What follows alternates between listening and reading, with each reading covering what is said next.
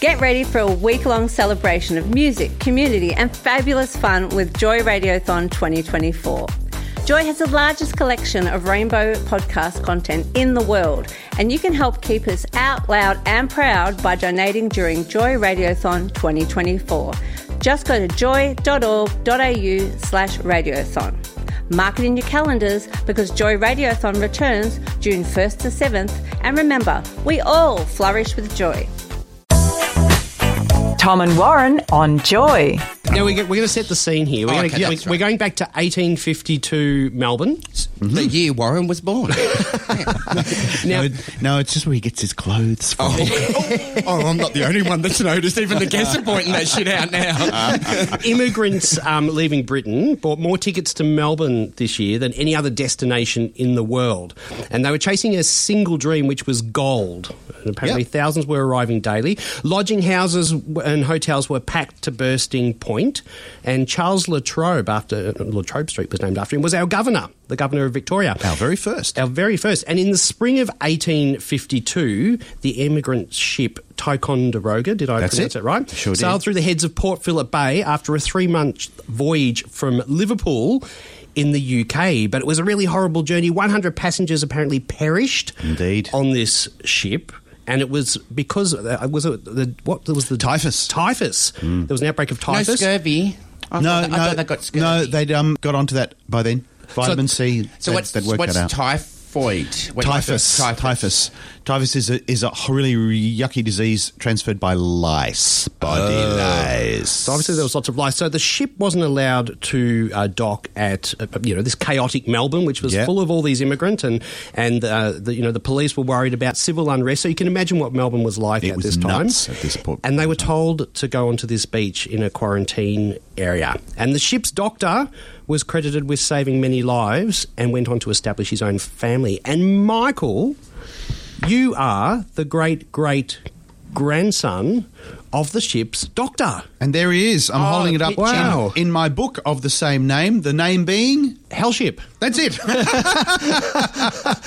I thought you were pointing to the name of the doctor. I'm sorry. I'm, I'm, I'm, what was your great great fan, great great grandfather's name? James William Henry Veitch, the first of my clan to come out here in 1852, and he was uh, he, he he he he'd come from a kind of a really kind of uh, a long line of, of naval doctors of, of sea doctors, and um, he he had a very good career in, in front of him. His dad, my great great grandfather, was a real big wig. He was like he, he's like well known in the history books and that being for one a pioneering naval surgeon, and my great great grandfather was his eldest son and was the kind of apple of their eye, and he got his first job as a ship's doctor and came out to Australia, but the voyage was so bloody horrific, he never went back, and he stayed here. Never, never stepped foot on board another boat as long as he lived. Wow, so it was just it was a job. It was- was, quite, like he it was, was coming job, over. He was yeah. meant to be the Yeah. ship's doctor, and, Yeah. go- and it was that bad. He just said, "I ain't getting back on that boat." I- this this uh, there were four boats that arrived that they commissioned much much bigger ships t- to get more people on because there was such a demand to come here.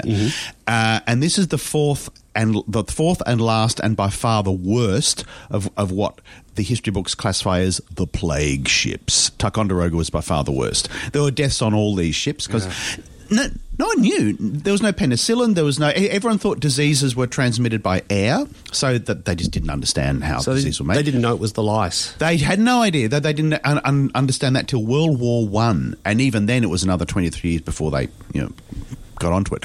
But um, James Veitch uh, embarked on this mag- beautiful ship, this American-built clipper. It would have looked spectacular, uh, a large ship, and uh, the just this the voyage went really, really, really pear shaped very quickly. In fact, actually, about halfway across. And the, the poor buggers, who were mainly all Scots from the Highlands, they were um, crammed on board. 800 they crammed, men and women and kids. And when the disease went through it, it went through it really badly.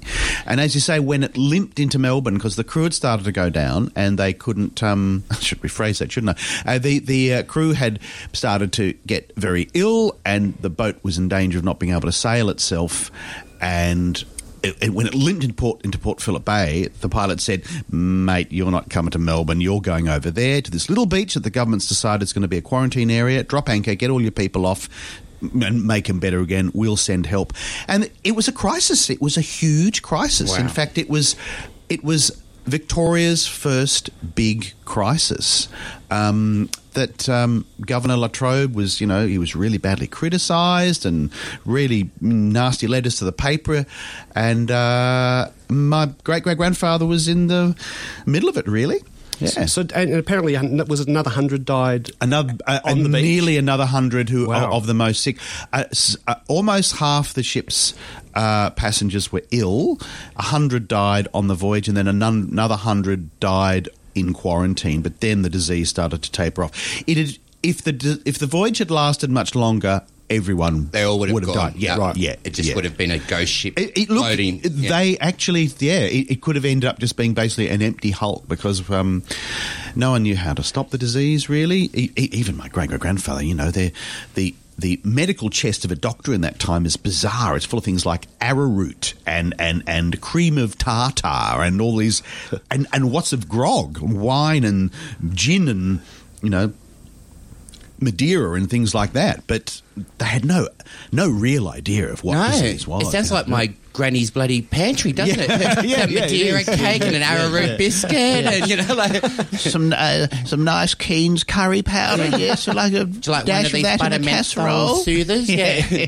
Now, many of us recognise you for your role in comedies such as Fast Forward, and I think of uh, Wayne the Flight Attendant. that immediately comes, you would to bring that up, wouldn't you? You enjoy. You would. You, you played with Steve Vizard, and also Who? was it is it Steve Vizard you played with? No, it doesn't ring a bell. Never heard of that man, have you? And, and Kelvin, I've forgotten Kelvin's last name. That's right. Kelvin would have I a, haven't done that on radio for a while. you'd have a ball with Tom here. You know, Kelvin would be laughing the whole time. no, Would what he- was? Oh, What? You, what? Are you saying that Tom's a bit immature and has a kind of a puerile sense of humour? How, Is that- how No. dare you? No, no, I'd you never sit say that. there in front of your microphone this is the your, best your, your guest we've ever had. Shut up. Sold your clothing. Now pick on his height. That's a real soft spot. Yeah, but he's so well toned. Look at those arms. He, he's got bloody, you know, he's got bad boys there. Look You, at that. you think That's- those guns are look? Look at the titties he's got. Look.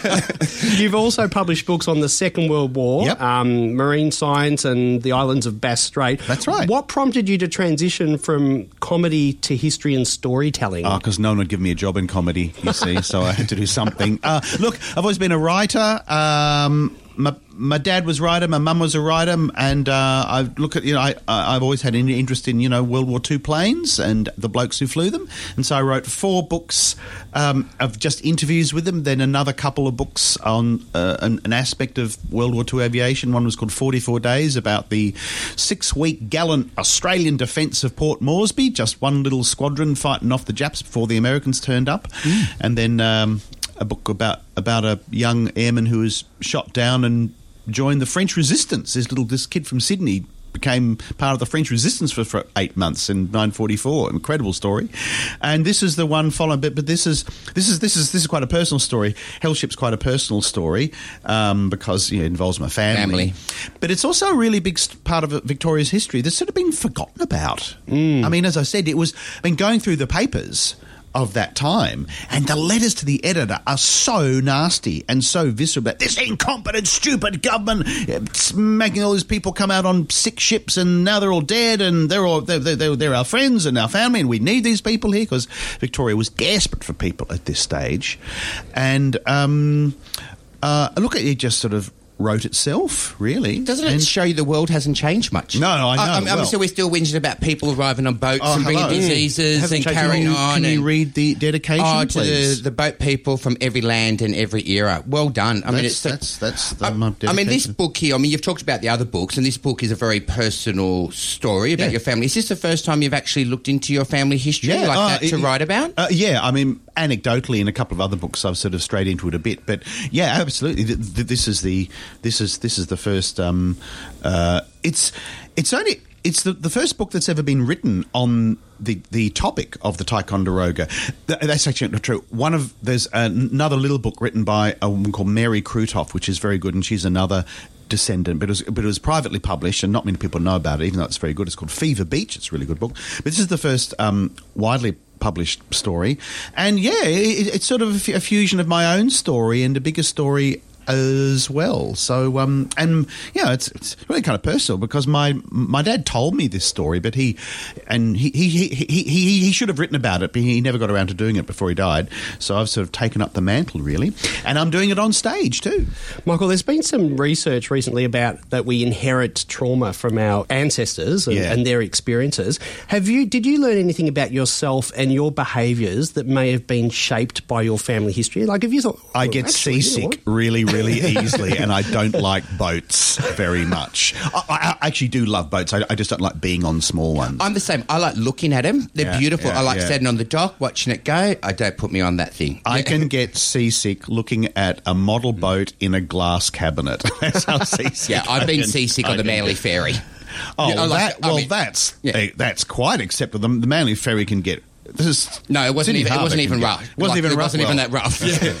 The worst one is the hydrofoil. Oh, Oh yeah, it, it- it has that undulating up Yeah. and down, and it's not really intense, but it's just enough to kind of throw me into a. Oh, I'm gonna be over the side. I get that as well. So have you met new family members? Like while you're I researching have this, met, have you met so people that many people have come out of the woodwork. I'm a descendant of this ship because 600 or so people survived and went on to, you know, form families in Australia that are still going strong today. Because I've been touring it as a stage show. Um, uh, where I play my great great grandfather on stage, and uh, so many people are coming out of the woodwork saying, "Oh, I heard about this, and I I didn't know anybody knew this story. It's always been in our family, and we're really glad you're doing it." So it's been really delightful. In fact, I, I, a couple of the passengers I, I, I talk about in the show, uh, in particular the uh, the Handos, the a girl, Hando, like 16 year old girl called um, Anna Marie Hando, was the first adult victim of Ticonderoga. And all the Handos came the, the other night. There were about 10 of them. Wow. And then there's this amazing story of one of the other, this young boy, um, Christopher McRae. He walked, he said, I'm bugger this beach business. He, he actually walked to Coburg from Point Nepean, which was where the quarantine station was. 60 miles it was in 1852 and walked to his relative's house that he had it as on an address written on a piece of paper and told them, oh, I'm the cousin of your cousin of m- m- my, sorry, I'm the son of your cousin who is my mother and she's died and and and all the McRae's turned up the, the, the other night for a show that I was doing. It's really good. No, Michael, I don't remember. I'm talking too much, sorry. No, no, it's, it's interesting. I don't remember hearing about um, Hellship at all in history. So, No, no. how does it feel reviving a story that you know potentially could have been lost? Yeah, over yeah, time. Yeah, Well, it, it more or less had been lost. Um, uh, oh, look. It's kind of a responsibility um, because you're sort of putting something out there that you're saying, look, this is a new story, and not many people have. Have got a chance to sort of cross reference it. They have to take my word for it, but, but, but that's why with this one, I, I had quite extensive notes, so I, ha- I, I had to be quite scholarly about this one, and and and and get my um, publisher Allen and Unwin did a really good job of whipping my ass and making sure that I fact checked and um, and uh, crossed every T and Because we love to point out mistakes, don't we? Well, I could have just love made it up. I could just pulled it out of my bum and just put it up there, but you know, yeah, people would have got a bit cross. I mean, when you think about history, it's full of many lesser known stories. Eh, You know, Yeah. How important is it that we actually probably start getting our grandparents, our parents, or ourselves starting to, to write this stuff down? It's going to be lost. Well, yeah, absolutely. I mean, this is why my other books are talking to old guys that flew planes in World War II and had amazing adventures in their youth, and they die and don't tell anybody about them and goes to the grave. Look, I just like stories. I mean, I don't, you know, I don't sort of carry the weight of history with me. I'm, I just like stories, and I like telling them, and I like hearing them. And so, you're, you're a great storyteller too. Oh, thank you. You've called your family story the Hellship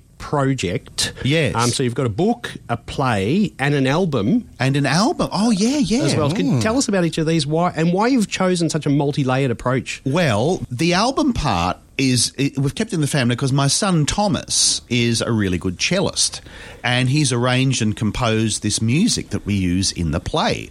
So it's sort of been it, it's all in the family, if you like. The reason I'm doing a play, which is in the middle of a of a Victorian tour at the moment, um, is because I do acting as well, and uh, I thought, look, I may as well, Do I. I may as well squeeze every bloody buck, buck I can out of it. but, but but it was it was more than that. I mean, it's it is what I do, and and, and I, I like doing it. And it's what we like coming to see you do. Thank you You're very an much. entertainer, and we come to hear you tell a story. Yeah, and, yeah. you No, thank you. And look, um, there's, I mean, and it's a grisly story, but it's the romantic element is that. Um, the the doctor, and this is him. A photo. I'm, I'm holding up a photo of, of the book, and that's my great great grandfather. That's my great great grandmother. She was a passenger on the ship as a single f- immigrating female uh, uh, coming out from Scotland looking for a job here, and they kind of hooked up on on the ship, and she was his nurse because there was no one to help him. And she was amazing, this woman, and helped people on the ship and helped uh, in quarantine as well. And they married a, a few weeks later after arriving and started the Veitch. Fa- that, that this branch anyway of the Veitch family, so there is a happy ending to And look this what we get. as well. Yes. And look at me, and that's Look me, and I'm sitting Yeah. here. You can catch Michael all over Victoria. That's right. Uh, tonight in Drysdale, you're That's- going to be playing. That's just near Geelong. We're going to put the link up on our Facebook page, and he's going to put that up shortly. So There's a CD and an EP which I'm going to put in your hot little hand because my partner has just whacked me. Thank you, Brooke, over my text. You forgot to you forgot to give them the EP. and I believe- exclamation mark exclamation. there's mark. Only 200, isn't there? There's a, it's a quite limited the Uh, EP. li- limited edition, but they but we but we've, we've got the we, we've got the CD LP out at the moment too, Okay. and that's beautiful music. It's stunning. So um, if you feel like playing a little track of that later, uh, you'd be my friends for life. We are the boss here. There's no one arrived yet. Oh, good. As you can Just see. So we'll, we'll put the link up on our, our Facebook page. Search for Tom and Warren on Joy. Don't forget the book Hellship is available now, um, along with the LP. Yes. Um, Michael Veitch, it's been a pleasure. Thank you very much, guys. Thank you very much. Thanks for chatting with us on Joy. Wake up with Tom and Warren, Thursdays for breakfast on Joy. Tune in to 94.9 in Melbourne. Stream live at joy.org.au or download the Joy app. Available via podcast at joy.org.au on iTunes or your favourite podcasting platform. Joy Podcasts, where you want them, when you want them. This podcast was produced by Joy Media. You can support Joy's diverse sound and diverse community this June by donating to Joy Radiothon 2024. Go to joy.org.au slash radiothon. And remember, we all flourish with joy.